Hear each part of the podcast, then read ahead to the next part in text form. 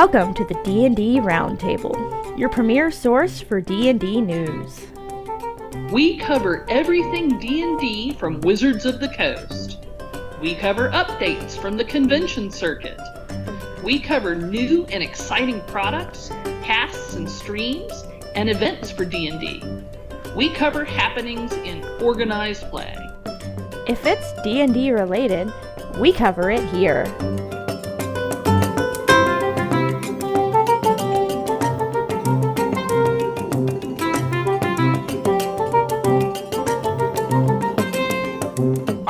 Theme music, Industrious Ferret, is by Kevin MacLeod at Incompetech.com, licensed under Creative Commons by Attribution 3.0. Hey, we'd really appreciate it if you dropped us a review on iTunes or wherever you get your podcast. Thanks.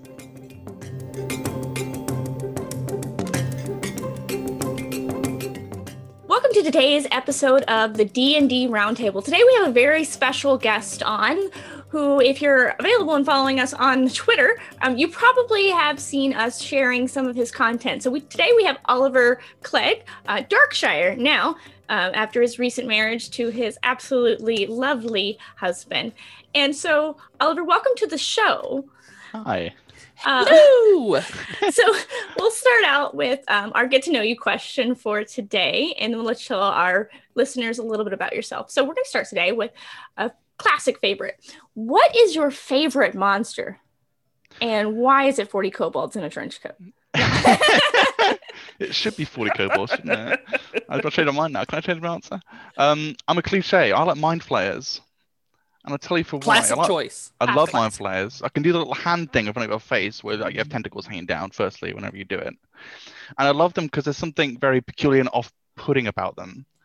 Which is you kind of glide them in, uh, I don't know, o- off screen for whatever, for whatever reason into some conversations completely unrelated to them, and they're off doing something that's tangential to anything that's going on in the plot whatsoever, following their own little alien agendas.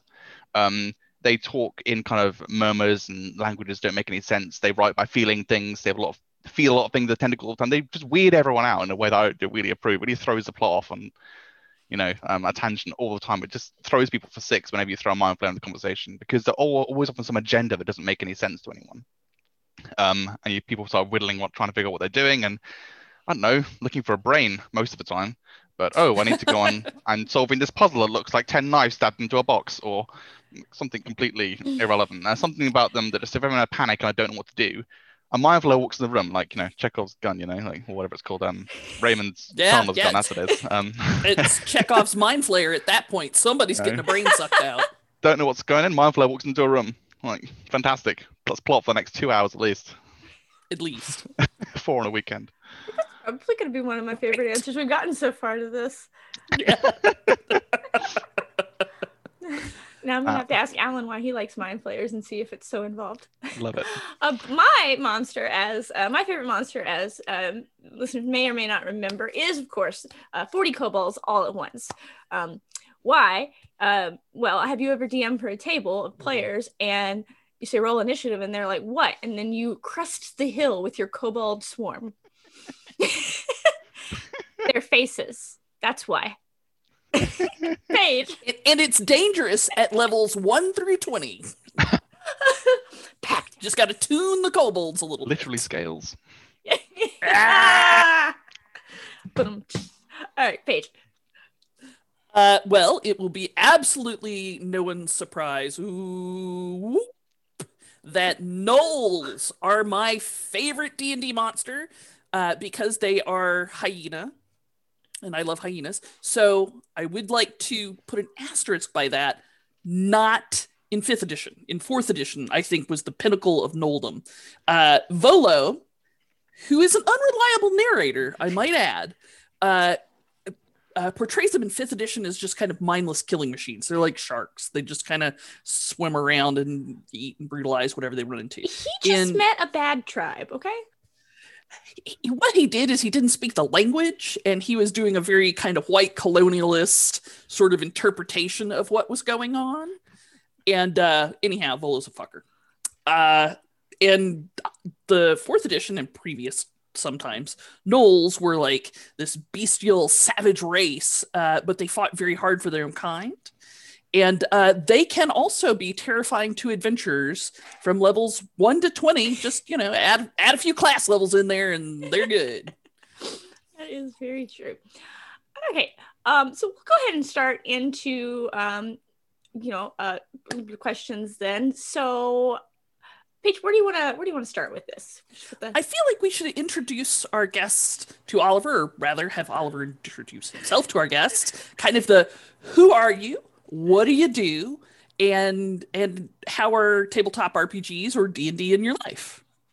Oh no. I didn't. I didn't prepare this question, which was the obvious question, so I, sh- I should have prepared it. Mostly, I, I didn't at all. Um, so I'm Oliver. I said I write content usually for Dungeon Masters Guild, but lately, sort of more broadly, D D and D, sort of. Uh, hopefully, beyond that, some sort of broader TTRPG content.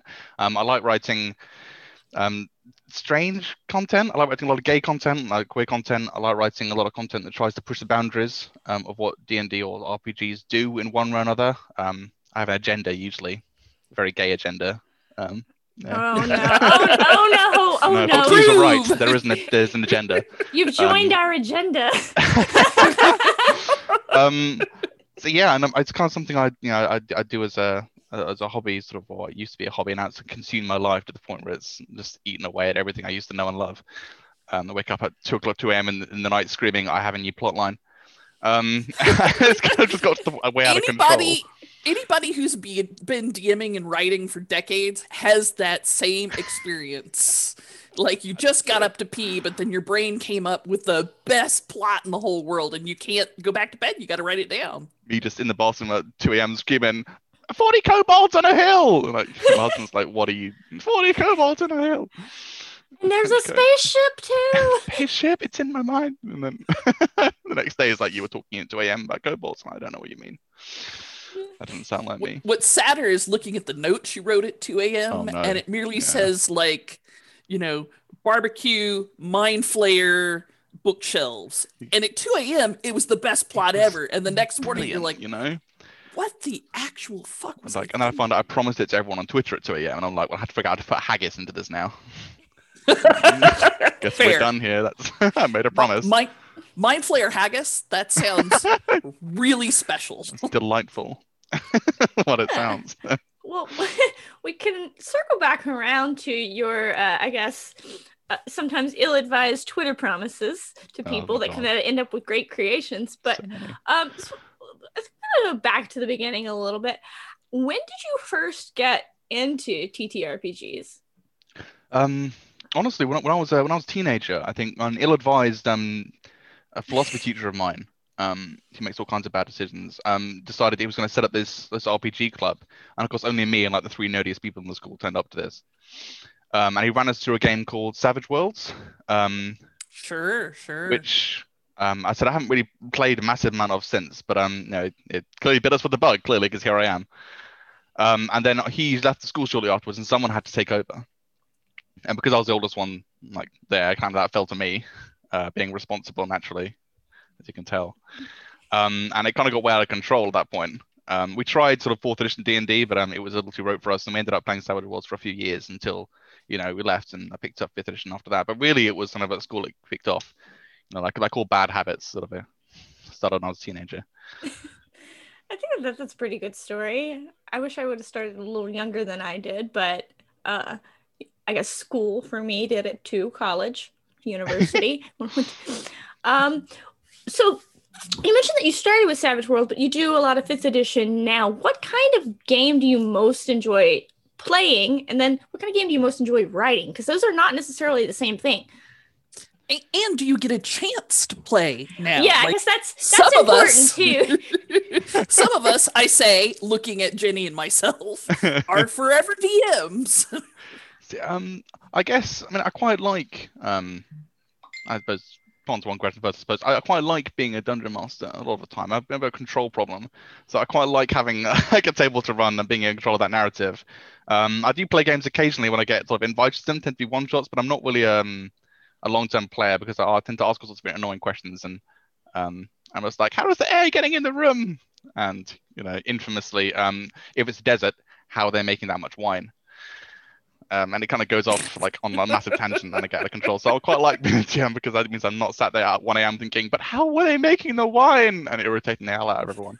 So like I like being in the in the control seat, which means that my content creation and my dungeon mastering work quite well together because I can write the content and then sell it, and then also I get to run it with no work done which is great. I look like a genius because I'm like, oh, this is really intricate campaign some planned out. Turns out I wrote it three years ago. It's on Netflix yes. too. Um, it makes it look really good. So it's a it's a win-win for me really. Um, yeah, from run and that's the kind of content. Um, I like I like self I like self-contained things. So you know, um, you know, Blades in the Dark, that kind of that game where you run Yep, a heist of yep. scoundrels. Mhm. It's like a it's a new mission every week, like or Monster of the Week. You know, that, um, again, we know Scooby Doo style things. I kind of like sessions that are self-contained in a way. Like I'm not me a massive fan of overarching plots almost because really big commitment is my Yeah, problem. And like big. like I want to do it for you, but like what if something happens and I'm just like I can't finish it and then you're disappointed. I don't have Yeah. control. like what if the story never ends that haunts me it haunts me so if the story's done in an hour or two know four hours or whatever then like next week oh we might start up again that really works for me because i'm like well at least if you know i don't know get hit by a bus tomorrow then nobody's going to be weeping over my coffin and wondering what happened to the kobolds on the hill you know But how like, does it end? how will it end what was the plot line so yeah it's one of the big problems i have with the hardcovers that the d&d hardcovers that it takes so long to run Mhm. and I'm like, well, the group might not last that long. Like, who knows what could happen? Like, somebody could move off, like, uh, have a kid and I have no time, or get sick, or any anything could happen to any one of the five people that I've inveigled into a room that week. So, smaller is better.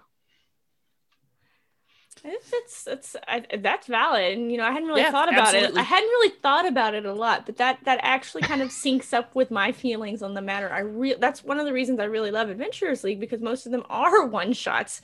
You sit it down, and if everyone can pay attention, we can finish this in four hours. Right? like, just get through it. Done. Lots of luck with that. Well, now that we've moved online, we can finish a four-hour adventure in maybe seven, and those six-hour adventures. Let's not talk about it. it's yeah. I ran my I ran my six hour adventure um actually online for Autumn Rebel recently and uh yeah, we I, I had to trim a lot. Yeah. Oh yeah. What? How many? How many hours did you run it in? Two or three? I had a six hour slot. Nice. Oh, that's cool. We didn't Man, that's fortitude to DM online Mm, in the go mode for six hours. like four is like my max. Like I'm done after Yeah. four. I won't go home. Yeah. Like I'm yeah, go to well, I only agreed to do it because I wrote it.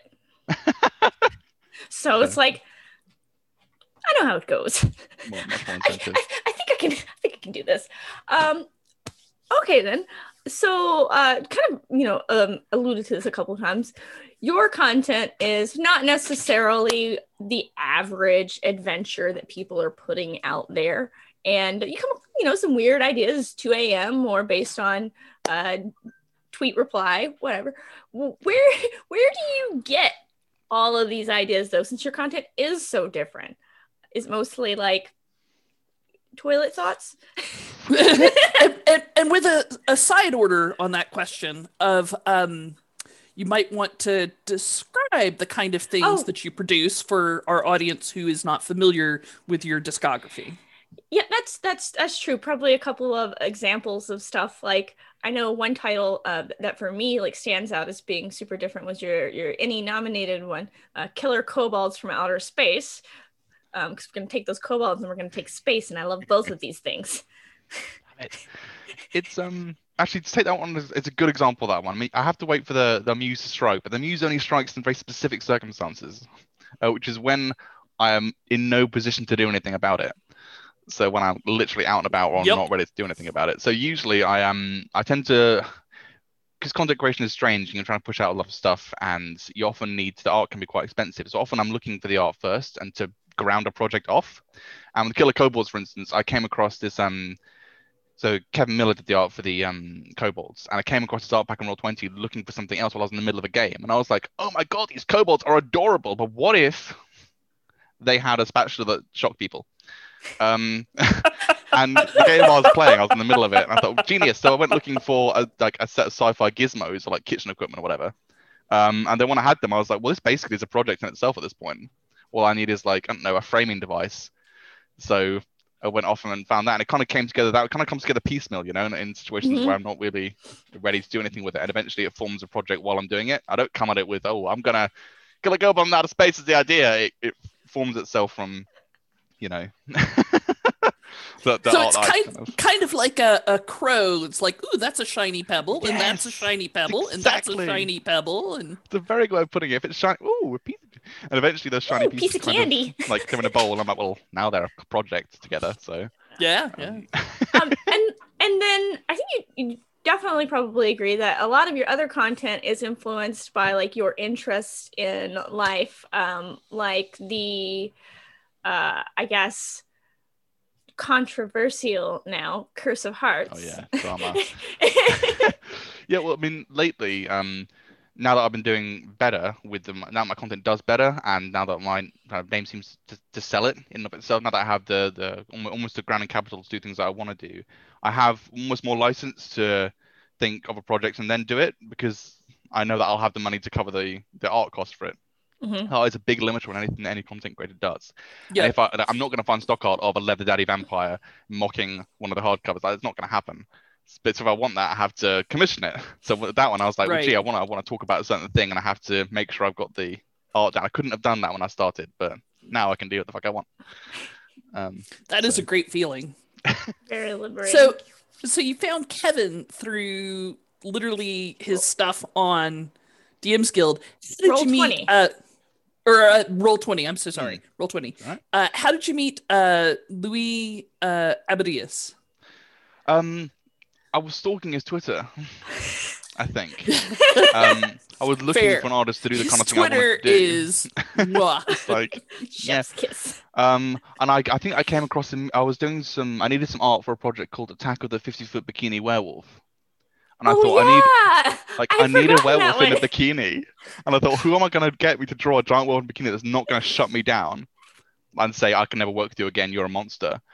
Um, and I thought he is literally the only person I can ask about. I know at the point he's, he's not going to say go away, I hate you. And as I approached him and said, "Can you do this?" He was like, "Yes, I love it. I want to do it." Um, and after that, I just never stopped asking him for unreasonable things. Um, That is a fair descriptor of your relationship. You know, sir. though, that is a I- fair you know, though, descriptor. I don't think he thinks any of your things are unreasonable at this point. It's Very just like, what's what's what's next? You want you you want just, you want gay centaurs? Yeah, all right. I keep trying to shock him. I keep trying to shock him. Every time I'm like something weird, he's gonna say no to one of these one day. I keep- I have to figure out like something he'll say no hard to. work dungeon. Yeah, and he was like, I was like, okay, so we need gay orcs, and he wanted them to be a weird like having and choking. And he was like, yeah, what if it was in a sex dungeon though? And I was like, okay, well I guess that's the project now. Um, thanks. You're like, I'm sold. I'm sold. Okay. sold. yes, keep talking. So um, there he was. He just every time he like takes it to the next, you know, ramps it up a notch. So you know, I, I quite I quite enjoy his company really. Um, Yes, he.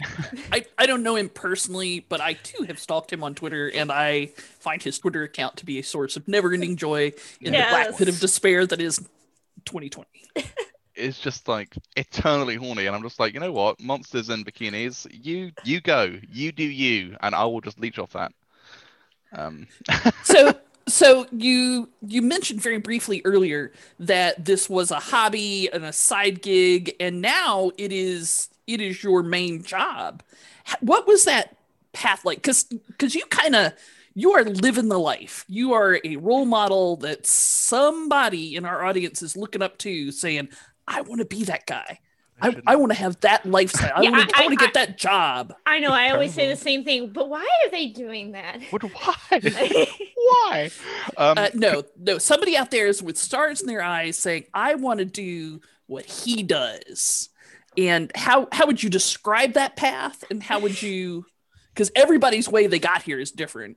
hmm. And and how would you suggest that a new, fresh creator person uh, take a similar path to yours?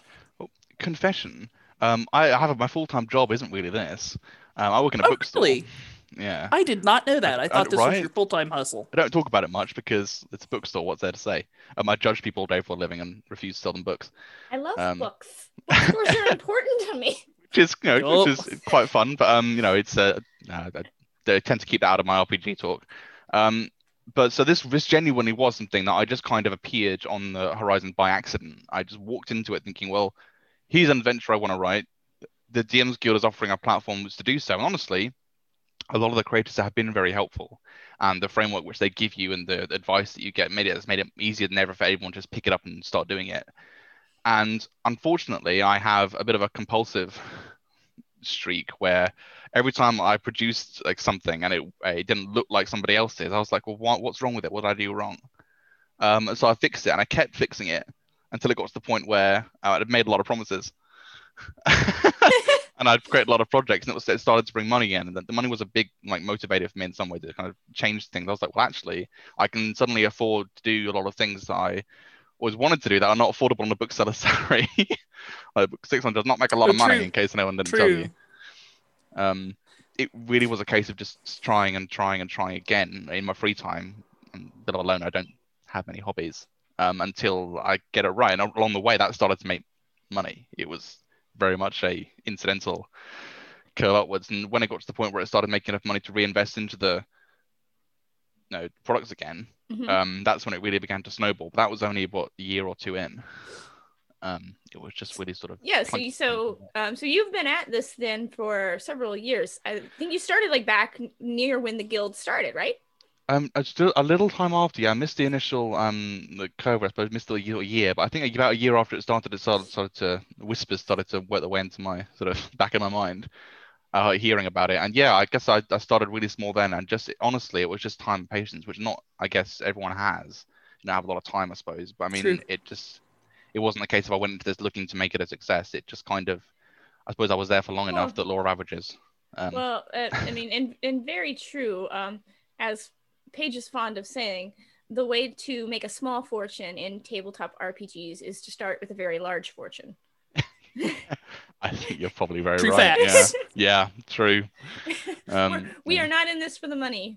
Um, It's- Yes, if we wanted money, we would have been doctors and lawyers, yeah. medical doctors and lawyers. Uh, Right. my doctorate is not I was not the gonna say, result of I was gonna say, whole lot of Doctor. Paige. very specific kind medical of doctors.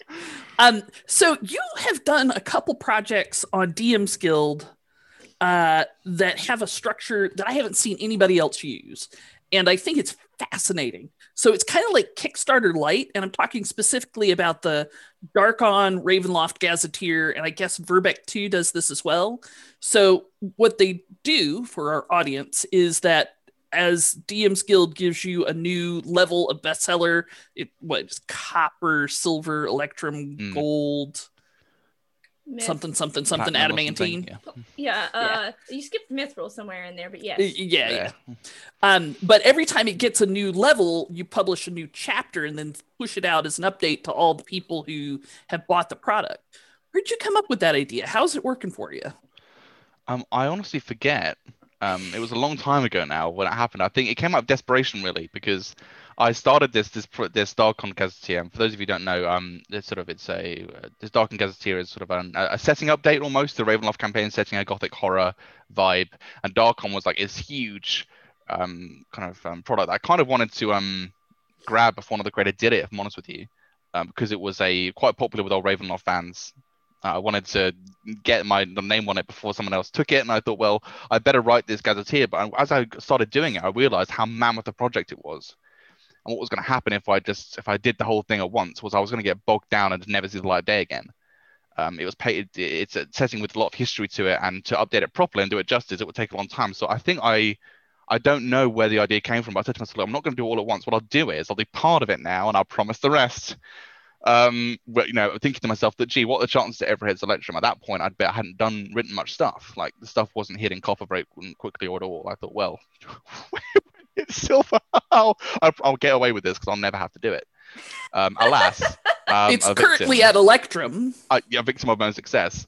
Um, I, it transpires that you know down the line. It actually turns out it did at some point. I now have to mm, you know, pay the piper, um, which is fine because I actually rather enjoy doing it. But it does mean juggling a lot of plates um, and making sure that you don't you know neglect the old content's been sitting there. And honestly, I do owe that one another update if most do. So guilty, uh, guilty as charged. But I've used it since quite effectively. Um, Yeah, tell tell so it works. it, It's it kind of like a works. Kickstarter. Yeah, 'cause the um, more people that pledge, the better stuff you get. I, mean, I get people commenting on the product saying, "Look, I bought this because I want the I don't know Electrum update or something." All right, you know, I've got this and I really enjoyed the Electrum update. When's the next one coming out? Particularly, um, I did one recently called Gods of Faerun, where I wanted to.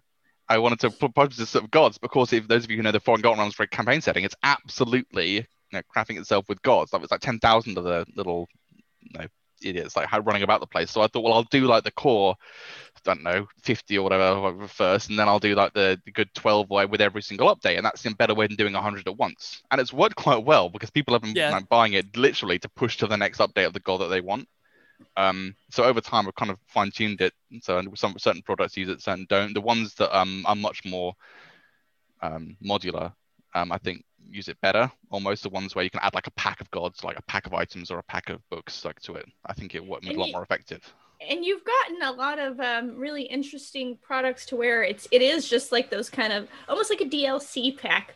Um, so now we've got Yep. 13 classes that you never knew you needed or or or your new warlock patrons that no one's gonna like They do not know. They're very miserable. Um, yeah, so I'm, I, I've lately I've been exploring a lot more with that. I never used to do any player options um, because I thought, gee, everyone's doing player options. Um, I'll get lost in the crowd. Um, I thought, well, gee, how am I ever going to make a noise with so many people using player player options? But now that I have more of a platform, people are going to listen anyway. Um, I have more freedom to write any kind of content. I thought, well, haven't written that yet. Let's give it a try. And actually, because players like there's five players every one DM, statistically it works out rather well. it turns out in the end. Um, Theoretically, hadn't- yeah. hadn't taken that into account. Uh, but with that platform already established, it's easier for me to get a grip on those, you know, that audience who uh, might have ignored me if I'd started doing that originally. If that makes any sense. no that, that makes that makes perfect sense you kind of you know got the name recognition first and then started experimenting a little more um, broadly uh, so where, where are we at Pa- Paige stop moving stuff around on the notes I just moved stuff around that we'd already I know. discussed because I skipped ahead. Yeah. So, I, I guess it's a topic that I mean you're kind of well known for at this point, uh, as Paige terms it, the DM guilds thing, DM's guild thing, and Curse of Hearts. So, can you tell our audience a little bit about what happened there and why Curse of Hearts isn't available on the DM's guild? So, with, with a caveat that different people who are involved in this process see what happened very differently. And some of them are clearly lying, lying, liar people. And some of them are misunderstood. And some, some people genuinely, there was a misunderstanding and I burned bridges that I didn't mean to. Um, I can only say what happened from the way I saw it, if that makes any sense. But with, with that in mind, Hundred percent. I, I, I, everybody realizes that for any controversial event, there are multiple sides to the story. there are going to be. Um, and I think obviously I take what I'm saying with a pinch of salt here. Let's get but... a D100 and pick a side. I like that. Um, so the Curse of then came about because I wanted to have a conversation. Really, it was a, it was a, it was an idea project, it was an agenda project. I wanted to have a conversation about um, what it means to sense different kinds of offen- you know, offensive or lewd content. So fantasy, I think, has a broader problem with um, sort of how it presents sort of male and female bodies and what's acceptable and what's not. Um, which is to do with how the, the fact that fantasy was cultured by the male gaze sometime in the 1970s and in essence, the female form was acceptable because it's okay to straight men, and uh, the male form was not because they don't want to see it. In, And I thought, I, you know, I Yeah. thought there was a double standard there, particularly in some of like Dungeons and Dragons. in the original play, uh, monster manual, the um, oh goodness, what is it? Succubus is just literally bare-breasted. Uh, yeah. And and the Sphinx. Oh, and, and uh, there were a couple more. As a kid, I actually I took cartoon or crayons and I colored in clothes on them because they they looked cold to me. They don't go- they don't go- they go outside anytime soon. So it, it it bothered me honestly. It's always bothered me, and so I thought, well, gee, I have the platform now. I have the like the money to write this project finally, and we'll- we'll see how it goes down. I knew there was going to be a problem as soon as I wrote it. I won't say I won't lie and say I will go into it with complete innocence. Like, I knew that there was going to be an issue. I just wanted to. I didn't think it would go as far as it did. But I wanted people to buy it and read it and think, well, gee, that's thought provoking. Actually, maybe I'm looking at this Sure. wrong. So I commissioned Sure. a whole lot of art. I got you know US to do a whole bunch of um you know, coloring a bunch of his old art to do some new stuff. Um, there's an artist, another artist called Ashley Ireland who did some of the vampires. And I thought we'll do gay vampires. I'm gonna have all the monsters be really slutty, and they're all going to be most that are either men or non-binary, and we're going to see which ones the guild has a problem with. you know, we'll we'll see where they draw the line, shall we? It, it's good to test those boundaries because those boundaries have not been tested as a as a as a game playing community. like it didn't feel like know the conversation was being had. So I thought, well, guess we'll have it. Um, and so I published this this module called called Curse of Hearts with the um with the theme that you go into a gay vampire's mansion and everyone there is lovesick and there needs matchmaking. It's the content of it in, uh, in, sort of in heart is actually very relatively benign. Um, at no point do I do I mention you know I, there's some things implied, but at no point is it I think it's go higher than like a PG material really like uh, the words I was using. Um, the art, Right. art content at the time I've upgraded it since with a lot more penises, but art content we weren't showing any we weren't showing any genitals really. We were showing some some nipples. We, they it was unclear at some points whether they were male or female presenting, and we had a lot of innuendo in the art. A very suggestive Very suggestive expressions. expressions. Yeah. Was what was was said in and, and I definitely agree with the assessment that like the content itself, like there was no like inherently sexual scenes in there. It's just like you know they they want your your love, It- it- but there was no no talk of sex or even really necessarily sexuality. That was all just kind of inferred. But I kind of wanted the conversation to be about the art in some ways. So I thought, well, if I distract people by making you know all the content needlessly, you know, um, needlessly sexual, then they'll, they'll you know they won't realize the point. Um, and so the it was up for about what um like an hour, a few hours maybe before I got an email from publisher It was relations af- afternoon in in my day. afternoon, like- right? Oh, that looks interesting. Hey, that's gone. Gone. Yeah. Um, they offered him up like a lamb to the slaughter. I'm not gonna lie to you. I'd n- I'd never heard of this chap before. I didn't. I'd never heard of him. And clearly, they he wrote to me like he was walking on eggshells, presumably because of you. That I have a reputation for not taking any shit. If you excuse language. no, no, no. Your, your language is perfectly fine. Use it. Let it out. Penny and I are big this. fans of uh, the I don't give a shit, come at me, bro lifestyle. It um I don't have any to give. he genuinely seemed terrified. So I, the the back was like, this is not cool. Okay, he came with a whole list of problems of why they didn't meet, meet the Wizards family-friendly brand and why they had to take it down. If they wanted to publish somewhere else, you know, they would consider, you know, talking it over with me. Um, which of course sent me immediately on a rampage because this was the entire point. point, and not only how we were not having the conversation anymore, that actually shut it down, which I didn't really expect. I wasn't expecting it to be banned in the first 48 hours. Um, and it escalated from there really. Um, it escalated mainly because I got a call. Well, I I, I got contacted by, uh, by Lisa Penrose, who runs the community management, which is a very difficult job by the look of it. Um, it has to do with people like me all the time. Um, yep. who in fact I burned this bridge over, um, who decided that she wanted to call me over it. We had a conversation that she remembers very differently to the way I remembered it, um, and asked me if I would consider censoring some of the artwork in places where they thought it was unreasonable. Um, which I agreed to do mainly because I knew that I could censor it in a way that would make everyone look really bad. Your, your Um, censors were a little bit snarky. Oh, they were absolutely snarky, but that was the point. You can't censor someone and expect them to take it. What they wanted was to censor it for me to be okay with it, which was no, never going to happen. Like if you censor Yeah, something, you have to be Malicious compliance is a is a beautiful thing. Because I didn't agree with the principle they were censoring it. They were censoring things that, honestly, I mean, well, the way Lewis pointed out, they they they accused the um the, one of the one of the pictures of Slime Man of caressing his nipple that didn't exist. There was no nipple on the artwork. And when like, Lewis like pointed out the anatomy of the guy, he was caressing his sternum. I didn't even know where the nipple was because again, it's an ooze. It doesn't have nipples.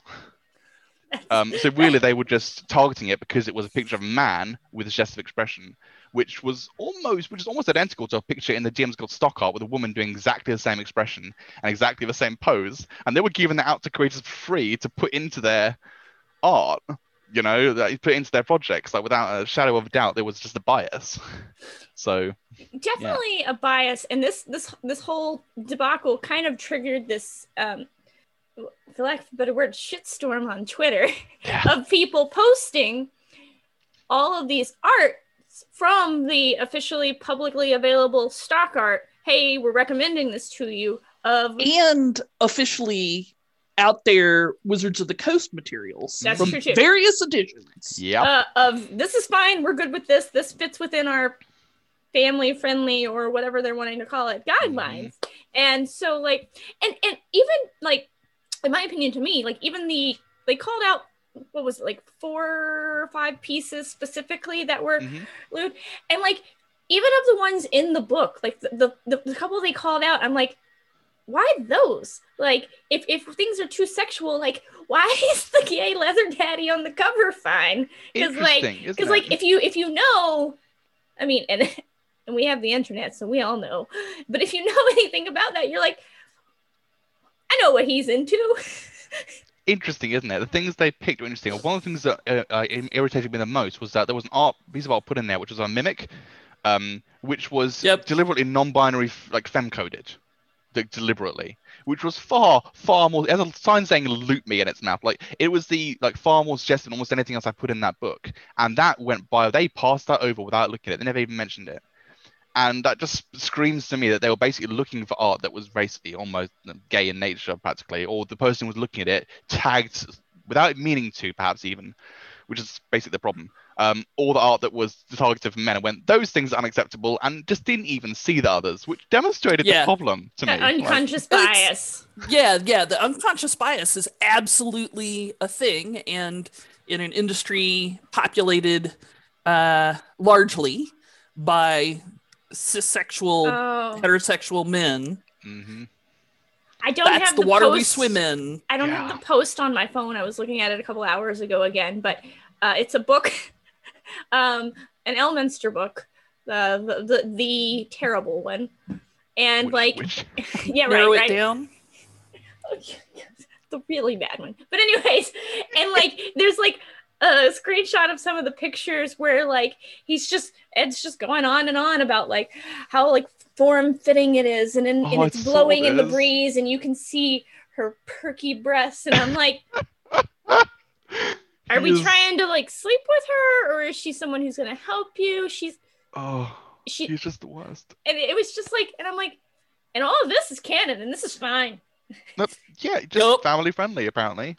On Yes, brand. because when it's when it's the female or femme coded bodies that are naked and you have boobies, that's swell because heterosexual boys like some boobies generally. Yeah, that is that is but the rule. the it's a minute- massive double standard.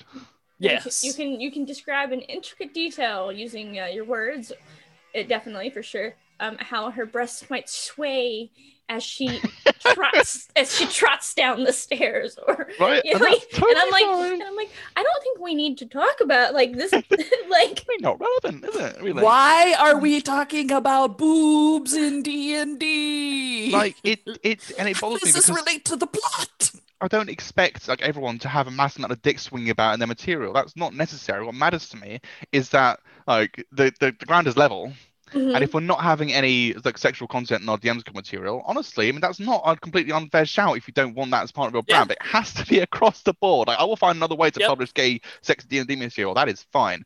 But I, what I don't want is me not able to publish like dick swinging in the wind, but suddenly like every two bit straight man is walking down the stairs with like two like breasts strapped to a like chainmail act. Like it doesn't make any sense to me. So I want level playing field, but that's going to really upset like a bunch of like their core like like hetero normative bastard like player base. So I can understand why they're so resistant to it, but it still has to happen. Like, Yeah, even no, if that you- upsets everyone. Do you feel like women or femme coded persons responded differently to this than men? I mean, there was a. I mean, I mean, a lot of my, I mean, I, a lot, I, a lot of the straight men like in my followers that ditched me ages ago. Let's be honest. Like a, a lot of them just didn't, do not want to hear what I have to say, and they were like out of the window a while ago. So my, my I guess slightly biased. A lot of the men that follow me are gay, um, and so obviously, like, naturally, a lot of them were inclined to agree with me anyway. Um, there was some concerns that I think, I think were valid by with some women who work on, on the guilds who like don't necessarily want to see like the female form sexualized even more than it already has been. And they were worried that it would swing the other way completely, and it would just open the floodgates to a bunch of like, I don't know, cellar dwelling like troglodytes, like basically drawing giant pictures of boobs and publishing them as stock art. And it's like I totally get that response. It's not what it's Yeah. about, but I understand the concern because you know I think like the female form has sub- been subjected to Ed Greenwood for so m- too many years already. Like, I don't need any more of those popping up out of the woodwork. And, and to, be, Um, to be clear, there's a product, uh, you know, pretty much just sexual anatomy there that, that is available on DriveThruRPG. which is not the DM's Guild. It's it's its sister company, separate. Yeah, they have very completely different, set of standards. rules. But Yeah. like the fact that like there's content out there and people are publishing it for RPGs, like kind of speaks to the history of art. Like people are like sexualizing female form is normal. It's just considered like the norm, and it needs to not be the norm. Yes. um, no, it needs to be like across the board. Everyone needs to be able to um, know what the boundaries are, know what content they're allowed to publish, and that, that boundary, like of, of what is sexually explicit content, needs to be clear, and needs to be the same for all your creators, whether they're gay or straight or and however they whatever they want to look up, they don't. Because you have to think of, you know, that there are asexual creators out there as well who don't want to see any of that stuff, and uh, you got to cater for everyone. The rules have to be the same for everyone. That's that's what it means. And without but what they what they've been trying to do is avoid defining what this what um because they don't want to define it because it's very difficult to define what is uh, lewd stuff and what is not. They've been trying to avoid doing it for a very long time, which has resulted in that inherent bias creeping in. And and the last thing you want to do to a community of many game playing folk is give them a rule to break. this is an the- ambiguous an ambi- ambiguous rule. Um Mhm. yes, no your Yeah. rules your rules need to be clearly rules as written and there's no there's no flex for like oh well they intended.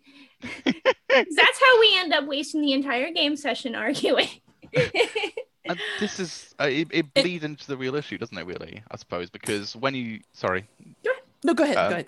uh, because when you have this um this case, or we need to set the rules now, you need to make those rules understandable and justify them and, and stand by them, which is very difficult for working in a, a genre that's entirely fantasy because you do suddenly get asked asking questions about so which of these nipples is wrong? What they're both on ooze. Uh, one of them is I don't know uh, uh, male ooze, one of the females, one non-binary ooze. They all look the same. Which one are you banning? And suddenly that double standard for that becomes very clear. Uh, but that's a broader problem than D and D sees. So I can see why they, like in some ways, they're uh, I guess American laws maybe play into slightly. They're obliged to ban some things, and not others. Uh, but the double standard is very clear because they uh, fantasy explores all kinds of uh, fringe areas that aren't don't exist in real life. Like you know, what if a Tarrasque has nipples? We ban them. You know, like you know i, I, I think how many nipples would they have? so many. It's Tarrasque. I, I they, have to have, they have to have at least eight to s- Like, suckle what- all the newborns, right? How many baby Tarrasque they have? I suppose. Or do they do they suckle? Are they eggs? I don't I don't actually know I- How would how would we know? How would we know? We'll have to How ask we know? James Introcaso. I don't know. I need a Tarrasque expert. Yeah, we'll have to call James.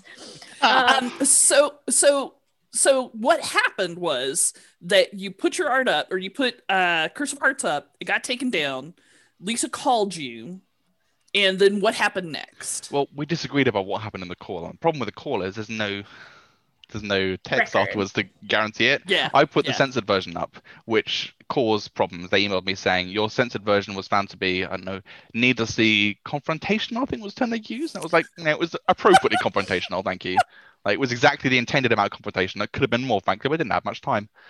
So there we were with this like the problem where they were like, well, you have to put this, you know, um, you have to replace it with a version that's not. We're, we're going to take this all down. I said, well, in that case, we're taking it down. At which point, I released like this thread about what the problem was, and that obviously blew up. And uh, they released one or two statements that were vastly insufficient, and you know, were ratioed to hell. So I felt quite justified in that. Um, and I had to find a new new home for it. Really, um, was was the upshot of it. Like I didn't want to play by those rules. Um, so I thought, well, we'll just expose the rules for what they are. People can make their own judgment about that, and I'll find a new home. so did uh dm's guild change any of their rules about what content they do and do not want to see on their platform after this Well, what they've been doing is they've they left it long enough that they thought people would forget, and then they decided to come up with a bunch of revised content guidelines, um, which they consulted a lot of creators on, but they didn't chose not to consult me on, despite the fact that I literally caused this.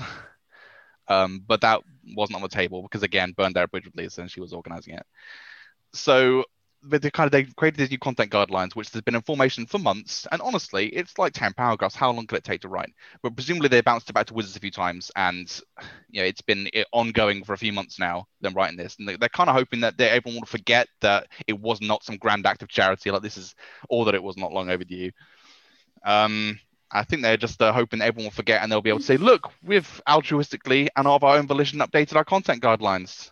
Um, it, it, it is definitely i'll say like while they've been a little bit slow on the response and solidifying proper guidelines. Like I think it's definitely generated a lot of very good commentary within the community itself as far as like people either speaking up or speaking out against like these things in particular and it's generated a lot of very good conversation um, at least on twitter uh, juicy conversation as to like what's acceptable anyways. And like you de- you get vastly different viewpoints from this depending on even like what country the people are from. Because it's uh it's definitely a decidedly um, American thing to, I guess, not panic like a Puritan when nipples are involved, to, to, overreact in the presence of any uh, potentially sexual suggestive content versus like you can like be graphically violent and like ah it's fine and so it's just like this the, like the whole conversation that all of this is just open has been uh, very enlightening and yeah. uh, i think it's encouraging some people to also um, push the bounds a little bit not necessarily um, on art as much as you did but like a lot more content has been um, what i would term as um, blatantly laying down the homosexual agenda. Well good. I'm, I'm not sorry. Like, no no. At all. Don't be like, don't be sorry. I had to offend some people that i didn't necessarily want to disagree with because they were useful to me, honestly. But at the same time, like I'm glad that, that there is a does seem to be a lot more massively gay content out there at the moment, and whatever part to play in that, I'm glad for it. Um, because yep. you know it's it, it speaks like a the community that feels like it can say stuff, you know, and I want the more people do that, the more it snowballs, you know, mm-hmm. like the more people out, the more people feel safe to do that. Um, so it's good. It's a good thing. And the and the more we bring any marginalized community into the light and allow them to speak up and have their, you know, uh, say their piece, like the more comfortable other similarly marginalized communities feel feel yep. speaking up. Like we're we're white. we're all very white, and so oh, we yeah, have we very. have we have a bit of privilege, and so like I think it's very important that you know we, we're all speaking up. I know directly after yours, Paige and I, uh, maybe like an hour after it went down, we were we were talking.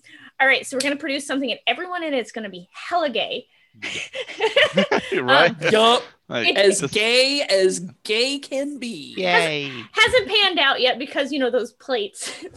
Oh, right? yeah, plates. the perpetual juggling. I know it well. Oh, yeah. But yeah, it's just it's good to see that kind of visibility. And as you said, like that, there are a lot of ways in which I'm I'm very privileged. Like I'm I'm white, I'm cisgender, I'm a man. Like those things play play massively in my favor. I get away with a lot of shit that I shouldn't.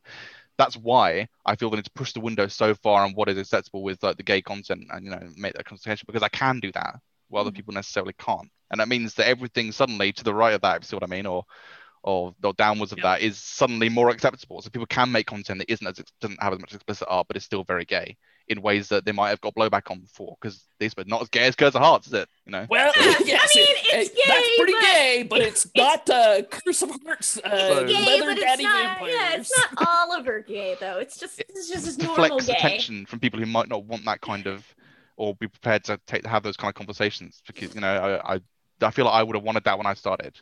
Uh, I didn't produce much gay content when I started, not nearly as much because I didn't almost didn't feel like I, ha- I had that community of people. I knew they were out there, but they weren't visible.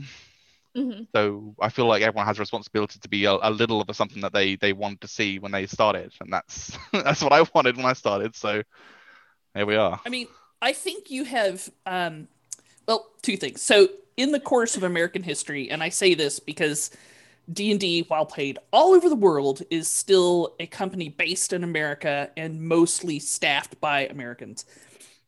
And we have a tradition here where stuff doesn't change for the better until somebody pitches a fit. and those fits gonna... have been of various sizes, but until somebody pitches a fit and says, this is wrong, and has a fight about it, stuff I mean, usually doesn't a, get changed. This was a pretty small fit by Love comparison. It. You didn't throw all the content into the Boston Harbor or anything. right. Really. Nothing right. got burned down, which you know I thought a lot of restraint on my part. Yeah, right. Yeah. Right. uh, um, so, so I do feel like because you you had to pitch a fit because that's the only way stuff changes, writ large. Uh, but I think that discussion, as traumatic as it was for a lot of people, because I imagine it was very traumatic for you. It was probably traumatic for A lot of people watching people. on too. it was traumatic for everybody looking at it. Uh, but even given the trauma, I think now people are like, huh, that is totally a thing.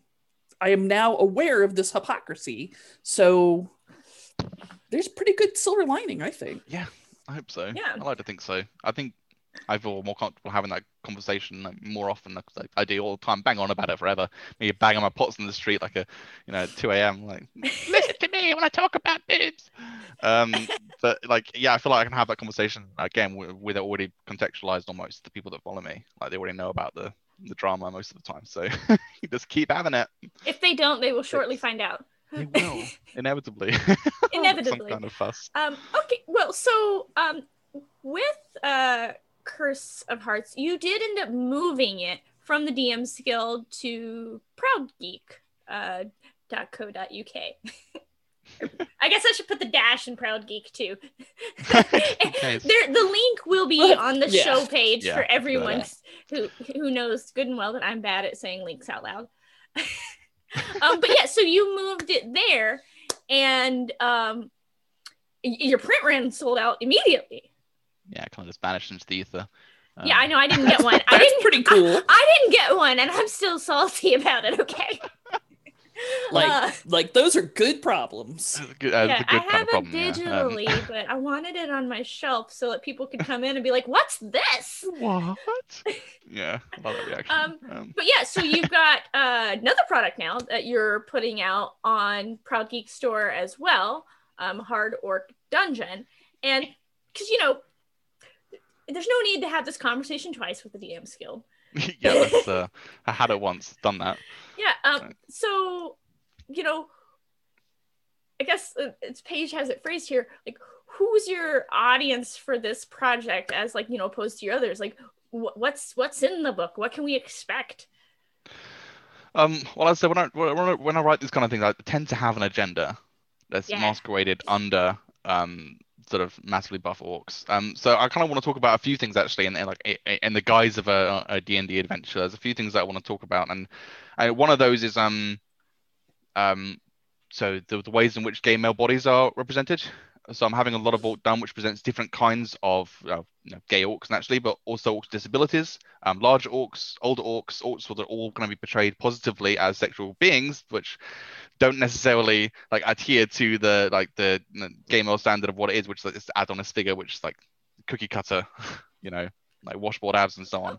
And there's there's at least two kinds of gay men in culture. There's there's the Adonis figure, and then there's the big burly hairy man. Big It's that's what man, that's yeah. what movies have shown us. That is it, apparently. So we're gonna we're gonna show some different kinds of like gay men and, and what you know what that means because you know tall, short, big, like they're all different kinds of people, and that isn't that isn't often shown. So I kind of want to talk about that um a little, and I also want to talk about um sort of um you know um consent and sort of what discussion of what that means, safety tools, and comparing those we use in RPGs to those that are used in sort of BDSM culture, and the limitations and sort of those and where we need to be careful. Um, and I kind of want to explore those two things, like because obviously um gay culture and BDSM culture are quite strongly linked. They're very Mhm. strong links at Pride. Sort of um you know there's a lot of interconnectivity between those communities. sure. So I think it's a natural gelling point. Um, I think it makes for some quite a few fun jokes. Um, I don't know, and I think it's just uh, it's an it's an everyone loves gay orcs, so those things have kind of come together in this in this adventure, which no, kind of wanted to write about it. Can now. So it's so it's an adventure rather than player content or whatever. Yeah, yeah. Curse of Hearts Adventure. I kind of want to follow that format almost. Um, for this kind of series, or I suppose it's it's going to be a series. I might do one after this. I think I'm doing Gay Devils after this. I think I'm doing like a little series almost through Proud Geek. Um, I know the guy that runs it quite well, and he was kind enough to um distribute the Curse of Hearts content because I'm not a logistics man. I'm not going to have to send out 50 copies. That's never going to happen. Yep. Yep. Um, but he was good enough to do it for me. Um, and seeing as he's happy enough to continue that, like I might like, oh well, here's another opportunity to do another uh, print. It's quite nice to have your name on something printed. You know, Yeah. Very different. So is is this the kind of thing where if there's a content creator out there listening to our show and listening to what you talk and say, yes, yes, that's what I want to do. Is is Proud Geek Co the place now to maybe look as an alternative to DM's Guild? I mean, for certainly for queer content and gay content, he's very keen to expand his sort of um, portfolio almost. I think he's quite a, quite a young business. He only started this year. Um, but honestly, the way he managed Curse of Hearts I didn't have to. I sent him the stuff and he sent it off to all. I mean, I did two runs, like both of them sold out in like a day, and he had them all sorted in like 48 hours. And it's good for him. It drives content to him. He wants to work with you know, emergent queer creators. Um, he's started to do more in RPGs. There's a lot of traffic in that inherently, but he does comics and books as well. And I don't know. I think he's quite keen to work with you know, new people and new yeah. gay art and stuff. So sure, I mean, get in touch. Yeah, but um, so you had it already like pretty much like laid out and ready for print and everything though. Mm. Yeah, I had it pretty much um ready to go before I sent it to him. He doesn't want to handle any of the actual making of a thing, but he sent it out. I mean, I, I, I didn't expect it to go to print, but honestly, it's actually very easy to make something in a PDF form to mm-hmm. get it printed most of the time. The OBS's DM's Guild's print structure is literally made in the Stone Age. Like I don't know how they make it so difficult. Um, it drives me up the wall. Like trying to get anything printed through DM's Guild is literally like scribing it on stone tablets and having it shipped over like person by person. Um, like any other website, you can just take the PDF, export it into individual pages, and then you're done. Like it was easy as that, really. Um, Making sure your art's high enough resolution, bada bing, bada boom, you're yeah, done. um, but you know, um, it was pretty much simple as that. Honestly, it was simple as sending the stuff over to him. Do you do you do your own layout, or do you have you hired a layout person? I do. Um, trial and error, honestly. Um, I learned to do mm. it as mm. part of that kind of year, two year kind of teething process. I kept looking at it and thinking, why isn't mine the same? as this? Well, why doesn't it look the same? And every time I had a question, I just went and found out the reason why it was wrong. And like 10 products down the line, it started looking something like I, I wanted it to. Um, I picked up Adobe Suite pretty early, honestly. Um, yeah. If you're a student, it's pretty cheap, um, and I was at the time. Um, and I just learned how to use it from scratch, and now it's so much cheaper than hiring someone to do it. That is definitely yes, a yes. cost-saving like, venture right there. there. Um, I, you know, I, I'm very upset that like I'm very good at editing, but you can't edit your own stuff. You just can't. It's impossible. so I'm always gonna have to pay someone for that. Tragic. I know, I know. Just gonna barter so, back and forth though. so you've you've said before uh, that you feel like you're quote a book and a half away unquote from a cease and desist order from Wizards. Is that is that even a thing that can be done given the open game license? Do you know I'm not and sure. If it does happen, what are you gonna do? I mean, honestly, I feel like if they wanted to, they would find a way, you know, Jurassic Park style. I feel like they would just. I feel like they have the Hasbro's an army of lawyers. If they really wanted to make it difficult, I'm sure they could find a way to do so. I mean, I'm pretty sure they can shut down all DM's Guild content like a drop of a hat because they're the publisher. If they want to take that offline, they don't need a reason. Mm-hmm. So there's ways to pressure me into not producing D&D content if they don't want to. And honestly, am I going to hire a lawyer? I can't afford a lawyer. So they can do whatever the damn how they like for the most part. And all I can do is kick up a stink on social media about it. Um, a certain element of there's a certain amount that uh, they can do that I can't stop them doing. Um, I'm hoping they don't, but there's a possibility they do. And if they do, I guess I have to find something else to write.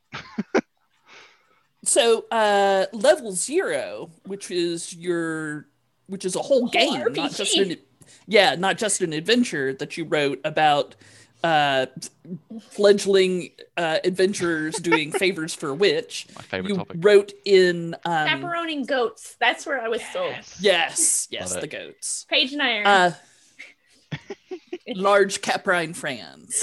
Ends of large caprines. Yay. Yay. Uh, so level zero was written from Forged in the Dark, which is kind of the system neutral Blades in the Dark format. What made you decide that session zero was going to be Blades in the Dark chassis rather than a 5e chassis? Well, I can't. I wanted to do something that wasn't D and D. So level zero was something that I, I was gen- generally me sticking my toes in the water with something that is not D and D, well, not even D twenty based. Like I'm writing D and D for such a long time, and I'm I'm very aware almost how fragile that ecosystem is. That the 5e ecosystem come tumbling at any moment. Very profitable right now, but I wanted to get some experience writing for some games that are not based in D&D, just for the sake of having some, you know, room to room to grow, I suppose, and also somewhere to go if the D&D thing starts to collapse in itself, you know, like a dying star. So presuming that that doesn't, you know, happen. I kind of want to do some. I, so I kind of I love Blades in the Dark. I thought it's a great thing to build. I know it well. I can build a game on it. And so level zero was just my favorite topic. I And I run D and D games about doing favors for a witch all the time. It's my favorite thing in the world. And I thought, well, that's I can these two things that I can mash together that I know well. That was on a game that's not gonna, you know, blow up. Um, and so like um, I put that on itch.io because I thought, well, you know, um, quite like that. Gives me more money and doesn't give OBS any for now. So Yeah, no, nice. Ed, Oh, where did you put it? on I put it on itch.io. Um, Oh, which gotcha, is gotcha. that kind of in, for indie games mostly. Um, and it's quite, you know, um, quite a nice site actually. I'm not gonna lie to you. Um, it's pretty easy to get stuff on there. It's deceptively easy actually.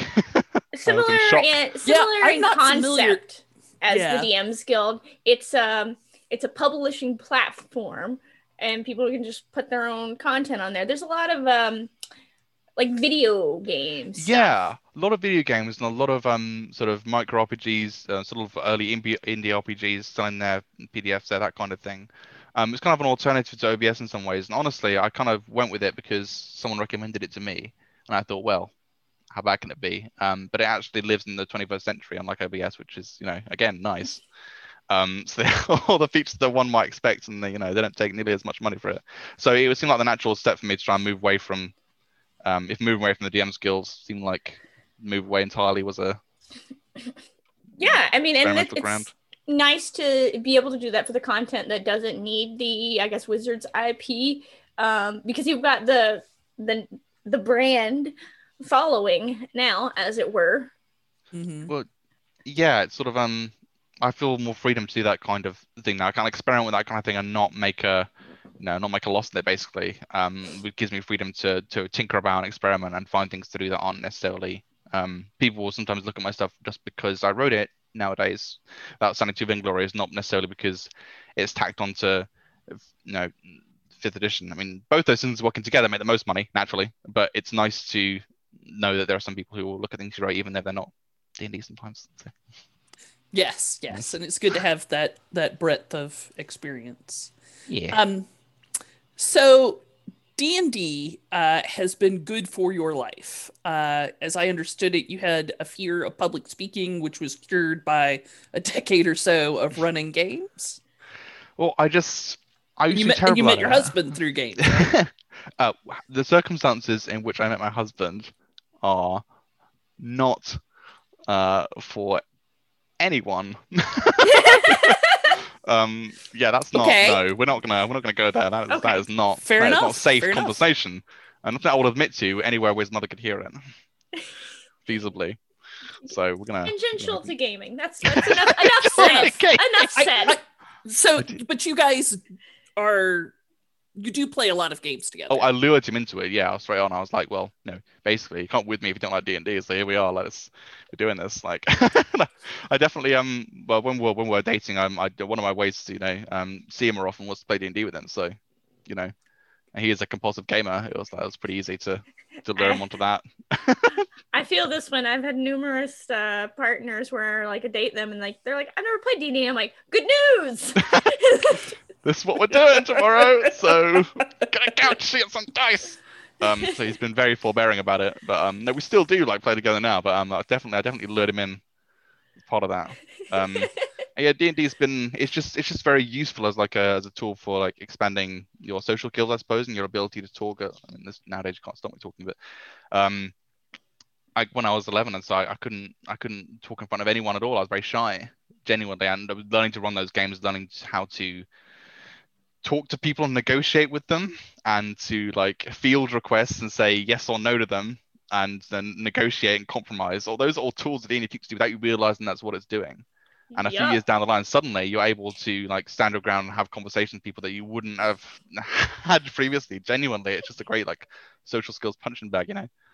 Um it's really I'm handy. Definitely a lot more Absolutely. assertive since getting into role playing games. That's the word I'm gonna go with. yeah i think that's right i think you have to be don't you i'd say i want to barge into the room full of gnolls with nothing but a teaspoon and you're like no that's not no No. no don't try No. again We are not. please I desist. like it, but no.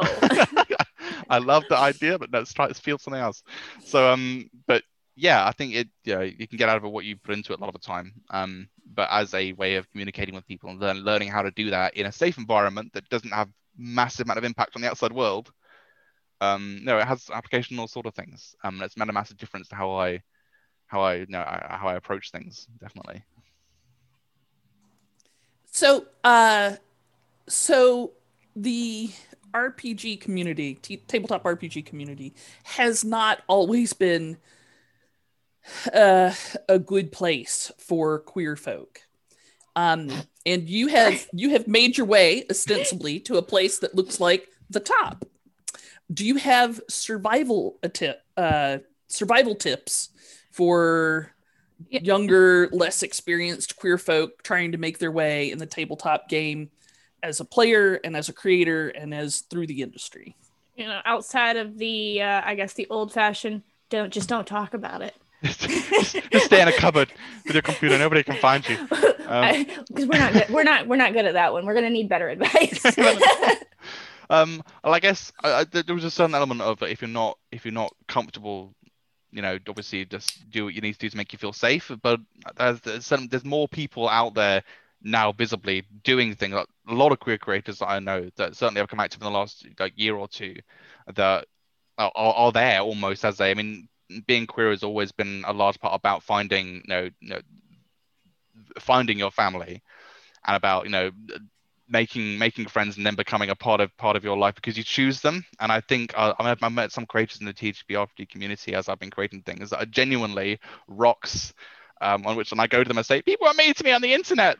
Um, and you know, if you have that kind of um like uh, gr- grounding sort of on which to people who will support you no, no matter what because they have your shared experiences and they know what you're going through you don't really need to be afraid of what anyone else thinks about you. You can't make everyone happy. People are always gonna, pe- someone's always gonna like think you're a dick, no matter no matter what you do.